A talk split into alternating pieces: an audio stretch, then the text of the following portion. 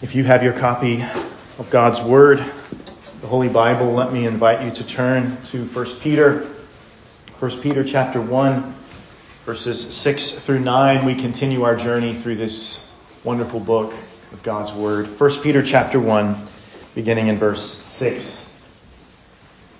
In this you greatly rejoice, though now for a little while, if need be, you have been grieved by various trials. But the genuineness of your faith, being much more precious than gold that perishes, though it is tested by fire, may be found to praise, honor, and glory at the revelation of Jesus Christ, whom having not seen, you love. Though now you do not see him, yet believing, you rejoice with joy inexpressible and full of glory, receiving the end of your faith, the salvation of your souls. This is the word of the living God, and together we say, thanks be to God. Amen. Please be seated. Let's pray. And now, living Lord, we pray that by your Spirit you would cause us to once again hear and to cherish the voice of our shepherd, Jesus Christ. We pray that by his words of direction and comfort, we, your sheep, may once again see our place in the sheepfold under his care and guidance. We pray that you might direct us again to obedience and comfort and gospel grace. Help us to this day, we pray, in Jesus' name. Amen. I wonder if, like me, there are times in this life where you find yourself to be quite perplexed. Quite perplexed that on the one hand, the rest of the world doesn't seem to have the kind of wrestling that you do. And on the other hand, quite perplexed that you sometimes find yourself going back and forth between suffering and hurt and heaviness and joy. It can be quite perplexing, and I wonder if, like me, you find yourself increasingly in these days wondering how it is that you can go from joy and an immense suffering and heaviness and the weight of hurts. Peter, the apostle of the Lord, addresses that kind of challenge in our text. But in our verses this morning, you will notice that in verse 6, he begins, in this you greatly rejoice. It's necessary for us to then ask the question, what is the this? What is it that we rejoice in?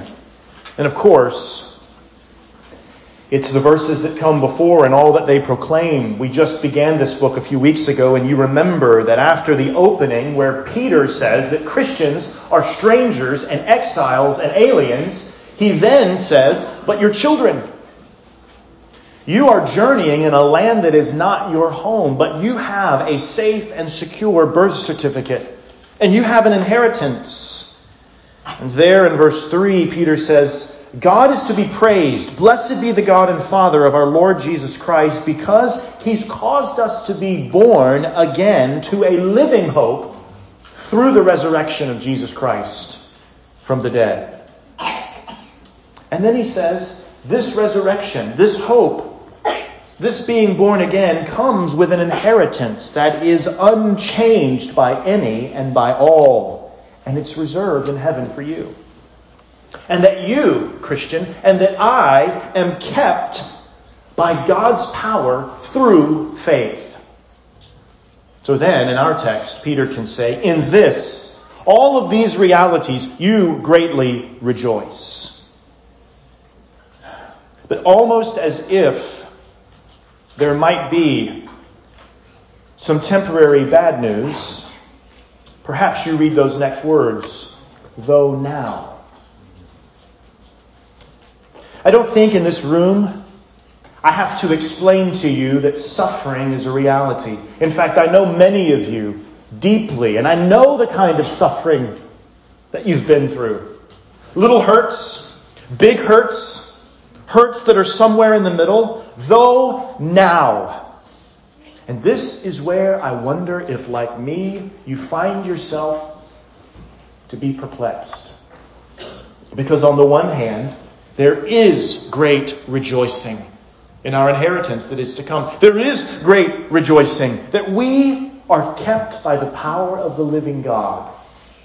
And yet, though now, for a little while, if need be, we are grieved. I wonder if, like me, you ask the question, how can we be grieved and also rejoice? Is that possible? And that's the question that Peter answers in 1 Peter 1, 6 through 9. I want us to see three realities to this dynamic of grieving and yet rejoicing, of going through suffering and yet having, as the text says in verse now, joy inexpressible and full of glory. Are we just strange? Do we as Christians just not really know how to handle our emotions like everyone else? Or is there a reality about us that means that while we grieve and while we suffer, we also rejoice? And I think that's the case.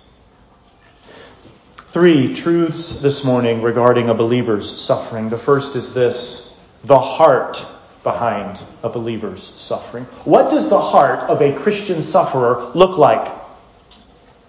Peter gives us this, doesn't he, in verses 6, in the beginning of verse 7. He says, "In this you greatly rejoice." Again, the this is verses 3 through 5, the hope that we have. And also verse 9. Look at the end of verse 9. That all of this suffering will test our faith. And on the final day, we will receive the end of our faith, the salvation of our souls. There is great rejoicing in this. But verse 6 does say, doesn't it, though now. There is a what is to come, and there is a now. Before we look at these two realities, just consider the nature of the timetable there. The now is temporal, it is short, it has an end.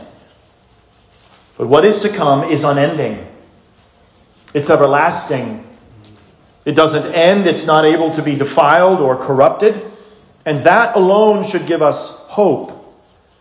So the sufferings, the trials of which Peter speaks are what is current, just for now. You see, we read the phrase, though now, as bad news, don't we? Particularly when we're hurting. We open our Bibles, we go there for hope, and we read these words, "In this you greatly rejoice." And perhaps you have a really hard time as you look around at other believers and you think to yourself, I don't see much rejoicing in my life. And then you read the words, "though now." And it's as if the Bible, like every other thing in our lives, is a book that is going to put forth for us the reality that, yes, the other shoe will eventually drop. But the "though now" actually is a phrase full of hope. Though now, for a little while.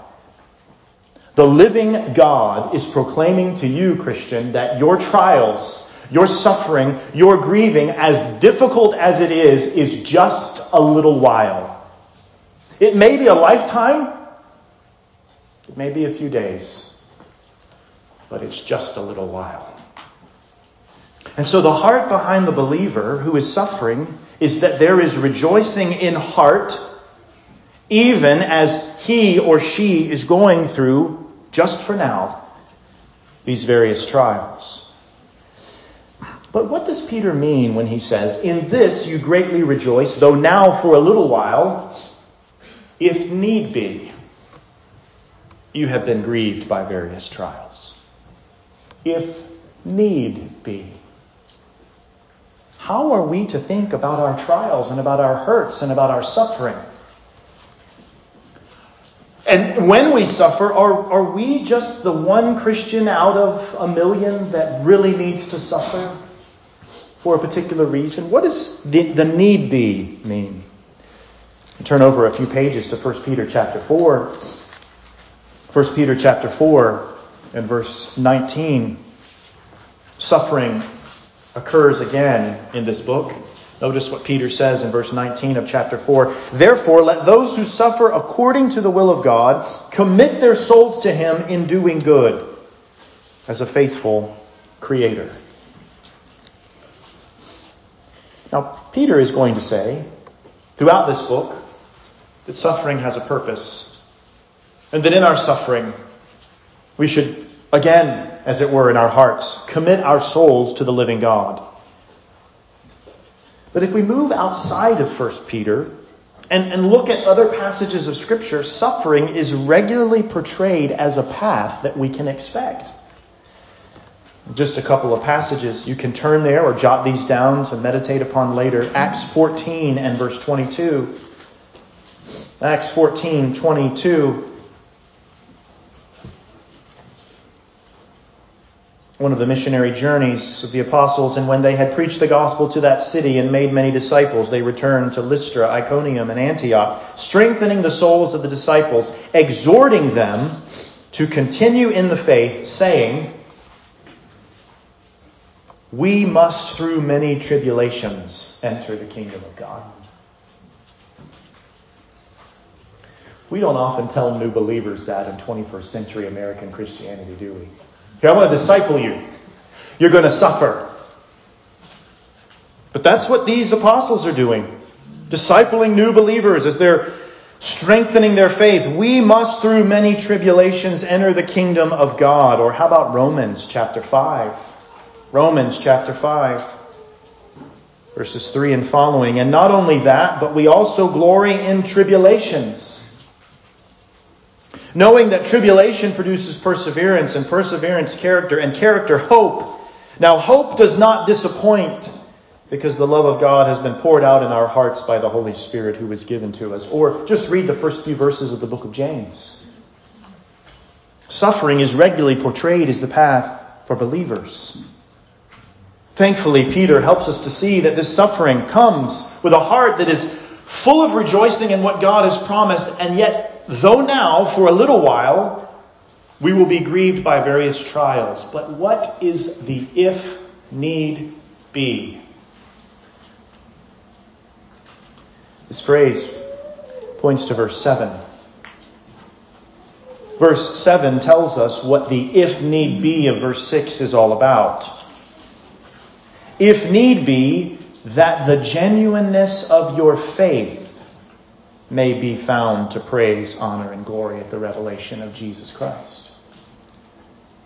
The if need be is not the whims of a God who batters you around because He does not care for you. The if need be signifies to us that there is a purpose behind all of our trials and sufferings, and that the world is not in charge of it.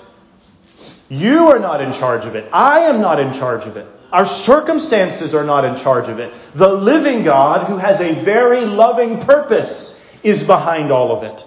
The if need be is that God has a plan even in our deepest hurts. We, beloved, are not subject to our trials as if they are God.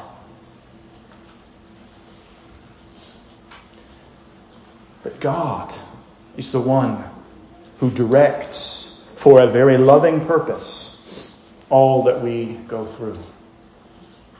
The heart behind a believer's suffering is a heart that has something to rejoice in. And that sometimes is what makes us strange. We grieve, yet as those who have hope, the New Testament says. Or as Paul would say, we're sorrowful, yet rejoicing. Well, what is it that we're grieved by? Verse 6, Peter says, various trials. Various trials. Notice that the grief, the pain, the suffering that we go through is not always the same, even in our lifetime, but it's not always the same as what others go through.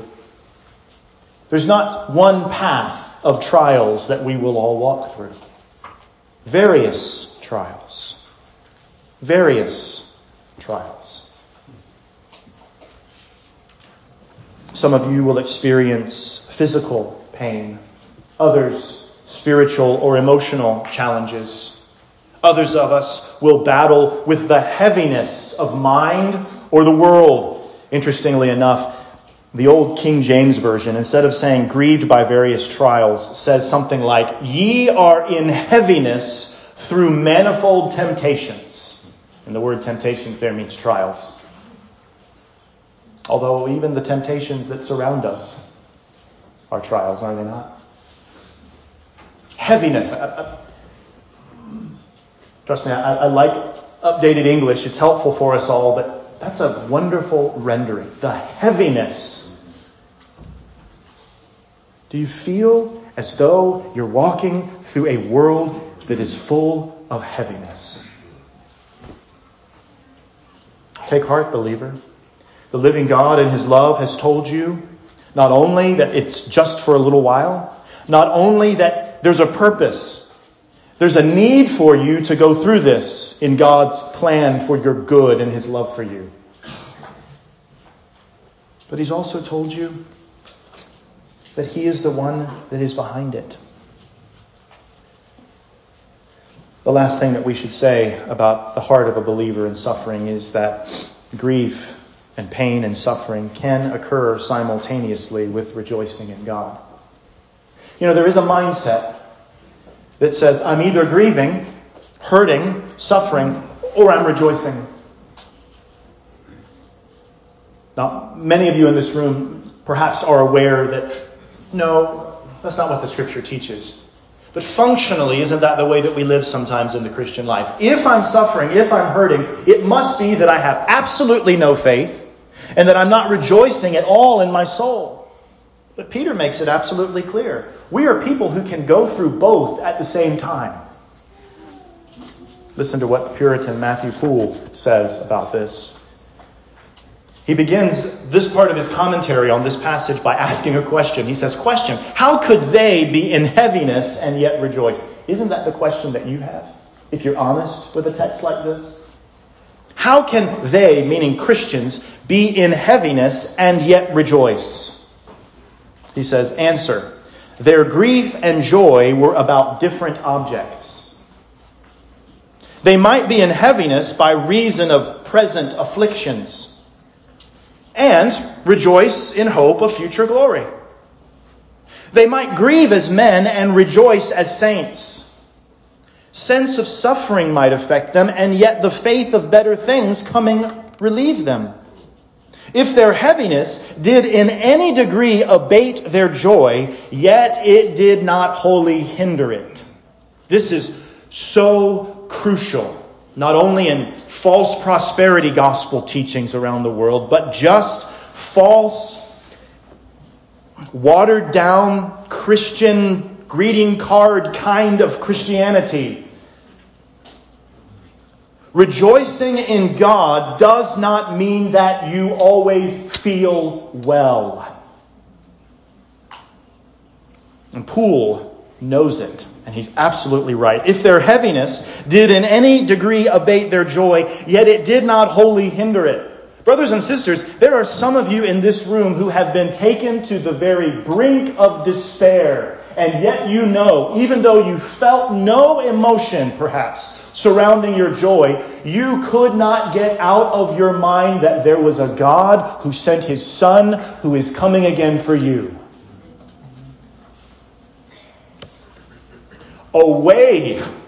Away with the cheap teaching that you cannot suffer and yet at the same time have a rejoicing even in seed-like form in your soul.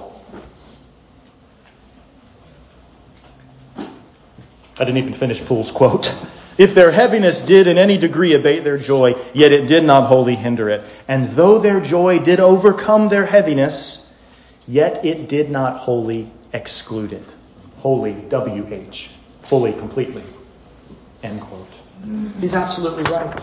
We need to see the heart behind a believer's suffering is, yes, that we're rejoicing. But we need not confuse rejoicing in God and what is to come with the reality that there will be hurts. That there will be griefs. What if one of the greatest acts of faith in the life of a Christian as their faith is being tested is that even in the midst of the worst storms, they kept looking for the rays of the sun.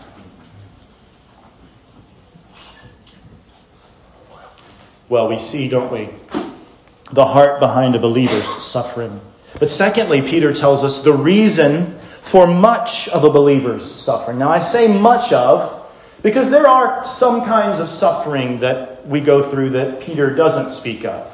He does say various trials, but I'm thinking, for instance, of the consequences of sin. I don't think Peter has in mind here necessarily that kind of suffering. But the reason for much of a believer's suffering. We've seen the answer, but verse 7 tells us that the genuineness of your faith, being more precious than gold that perishes, though it is tested by fire, may be found to praise, honor, and glory at the revelation of Jesus Christ. I read it that way on purpose. Maybe your English translation renders it slightly differently, but it's almost as if there's a parenthesis there, isn't there? Let me read it the way that I think is helpful for us to get in view what is meant here. That the genuineness of your faith, being much more precious than gold that perishes, though it is tested by fire, may be found to praise, honor, and glory at the revelation of Jesus Christ. What is the reason for much of a believer's suffering? The testing and proving of our faith. The reason why we suffer various trials in this brief lifetime is for the testing of our faith. And that ought to cause us to take a step back and say, that then means that faith and its genuineness is really, really, really important. It must be costly. In fact, that's what Peter says with that little parenthesis, doesn't it? He says, being much more precious than gold. Boys and girls, in Peter's day, what was the most precious material thing you could have? Gold. Peter picks the thing that the world loves, that it clings to. Gold, money. And he says, the genuineness of your faith is worth much more than gold. And guess what he says? Gold, even though it's tested by fire, like your faith will be tested by fire and trials, even though gold is tested by fire, it perishes.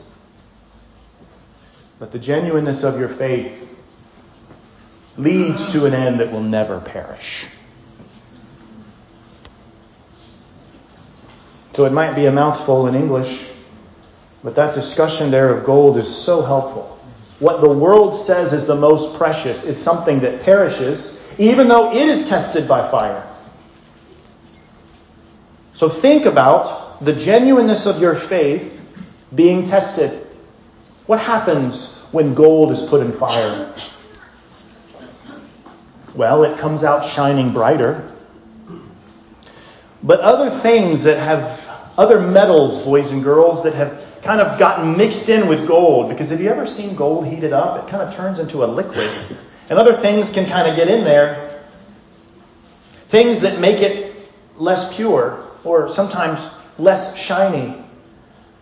And when a skillful craftsman puts gold in a fire, it's very hot, which if the gold could feel would hurt. But all of those impurities begin to melt away, or they separate away. And some of you who have lived in the Christian life can say, I am a testimony to 1 Peter 1:7. I remember distinctly that this season of hurt that I went in was something that I know the Lord used to strengthen and increase my faith in this way or a whole host of ways. It made me less prideful. It made me less dependent on the things of this world. It stripped an idol out of my soul, and that was painful, but it was good. At the risk of potentially asking an insensitive question in the middle of some of your hearts that are really hurting today, is it worth it if for a little while God proves that your faith is genuine and that you shine brighter on that day. Is it worth it? Because Peter reveals not only the heart behind a believer's suffering, rejoicing, having a hope in the midst of deep hurts, but he also says there's a reason for it. There's a reason for it. That takes us back, doesn't it, to the if need be of verse 6. But thirdly, Peter helps us to understand the result of a believer's suffering. Do you know that your suffering not only has a purpose, but it actually is used by God to bring about something? Notice what Peter says. Verse 7.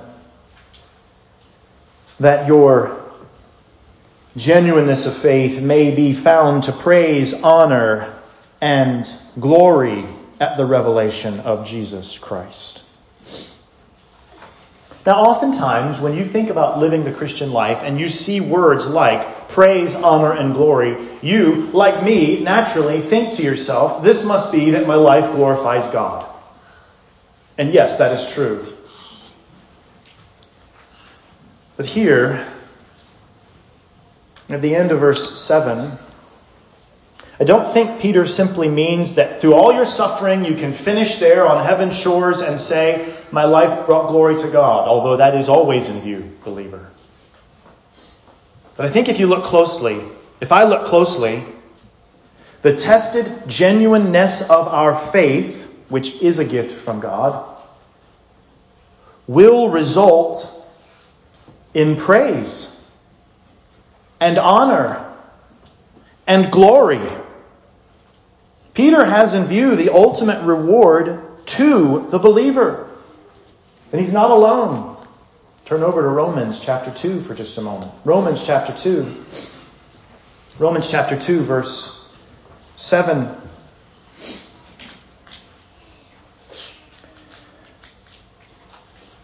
We need to go to verse 5 for the context. It says, but in accordance with your hardness and your impenitent heart, you are treasuring up for yourself wrath in the day of wrath and revelation of the righteous judgment of God, who will render to each one according to his deeds. And then notice what Paul says.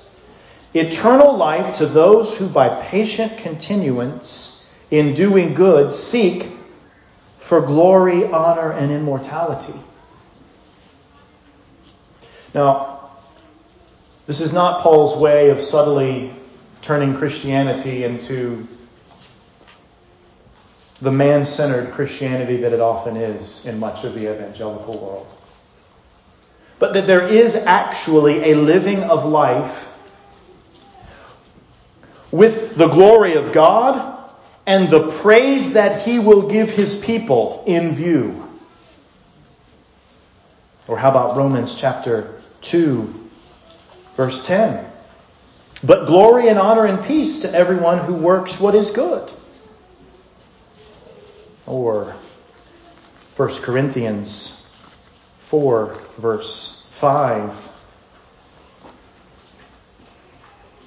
Therefore judge nothing before the time until the Lord comes, who will both bring to light the hidden things of darkness and reveal the counsel of the hearts. Then each one's praise will come from God. We are right to guard worship from the praise of men. We are right not to design worship and theological discussions in a man-centered way. But the Bible does speak of the reality that as we live our lives for the glory of God, we also know that there is coming a day when the one who has begotten us again or caused us to be born again will say, well done. This is not just a reference to God getting glory, although that is true. These three things in 1 Peter, these three words, praise, honor, and glory, point to vindication and recognition by God himself. And notice when this comes, at the revelation of Jesus Christ. Notice that the genuineness of our faith only matters as Jesus is revealed. What is it that another apostle says? If Jesus Christ has not been raised, you are among all people the most to be pitied.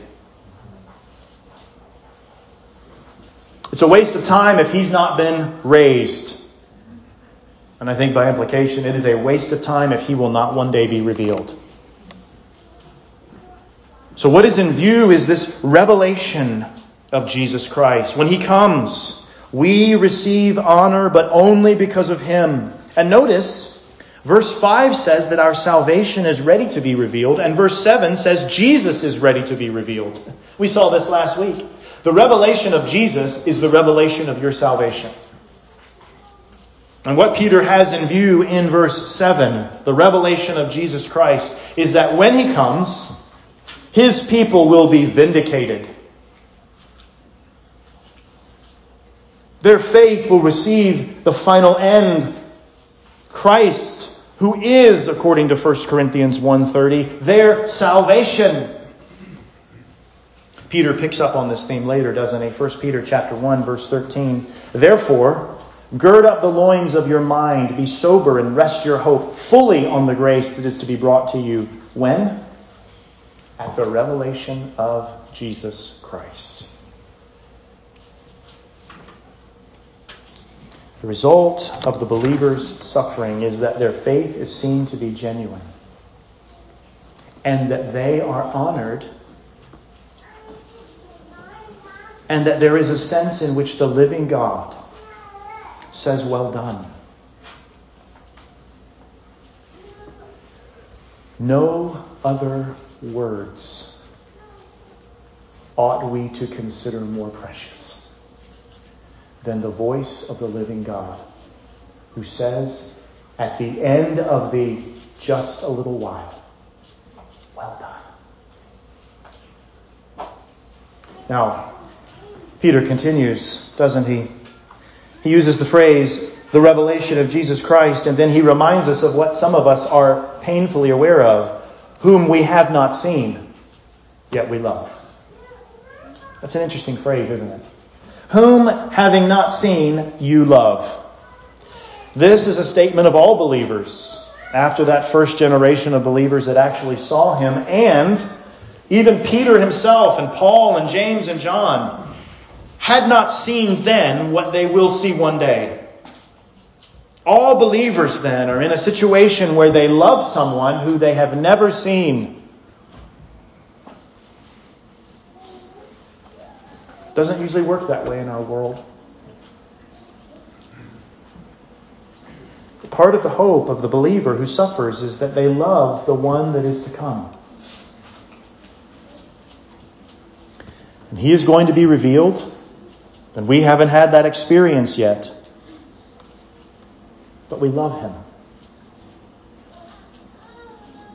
Remember, John, in the writing of the Gospel of John, says that the things that he has written are that people might believe. In fact, Jesus says to one of his disciples, you believe in me because you've seen me. Blessed are those who have not seen me and yet believe. Thomas Schreiner, writing on this passage, says this, quote, Peter's main point in the verse is clear.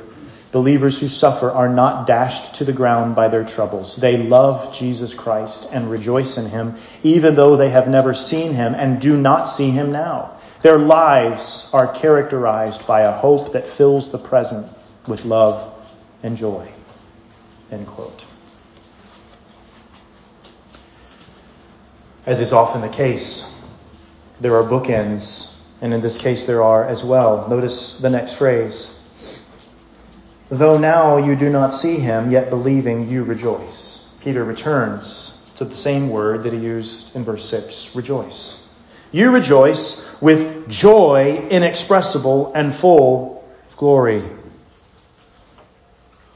Here we get a picture in the midst of suffering of a rejoicing that is full of joy and looks to future glory.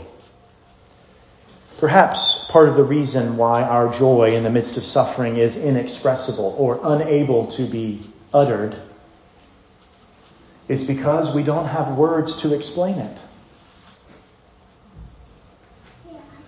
I mean, think about what happens when you suffer. Some of you have suffered in this last year. Grief, sorrows, trials. And as you suffer, there is deep hurt. And yet, there is this abiding sense, even if faint at times, that there is hope. How do you describe that? The cemetery looks very different when a bunch of Christians are gathered around a grave. The ICU room, 2 minutes after the death of a saint, looks very different when a bunch of Christians are around the bed. The news that comes that the diagnosis is confirmed looks very different when the ears hearing it are those who have faith in Christ. It doesn't look different because it doesn't hurt. It looks different because inexpressibly there is a sense of joy that God is in control. And that sense of joy is not knowing all that He's doing, but trusting Him nonetheless. Michaels, in his commentary, describes it this way, quote, "It is an overwhelming joy, radiant with the glory of that day." You see, there's a constant push, isn't there, in this text to something that is to come. And that's what makes it so unique and so different and sometimes difficult for us. Because it's not as though we're 50% sad and 50% happy. It's that we're 110% sad, hurting, grieving, and yet deep down in our soul, we are not overwhelmed by it. We're not torn asunder by it. Because we know, even if it takes the loving words of a brother or sister, even if it takes the gentle words of Christ through His scriptures, we know and we remember, this is not the final word.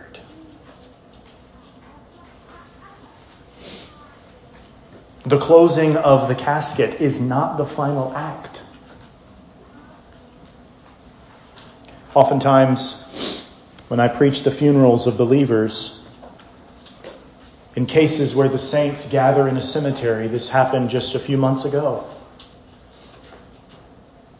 It's been my custom as of late, as we read passages like 1 Thessalonians chapter 4, say, we're gathered here and we are about to place the body of our beloved so-and-so in the ground.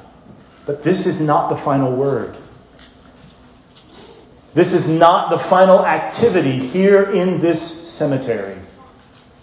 For one day soon, Christ will send His angels and gather up from the four winds of the earth the elect, and they will rise. Does that mean that the sadness in that moment goes away? Does that mean that if there is a believer there who is hurting, they should say, I must have weak faith because I can't be happy right now? No! In that moment, there is various trial that is grieving. And yet, there is a settled posture, even if also faint. This is not the end. This is not the final word. My grief is not all there is. It may be all-consuming, it feels, but it's not all there is. So Peter ends then with a helpful word as to why the genuineness of our faith being tested is so worth it. Though now you do not see Him, yet believing you rejoice with joy inexpressible and full of glory, receiving the end of your faith, or the goal of your faith, or that which your faith connects you to, the salvation of your souls. The salvation of your souls.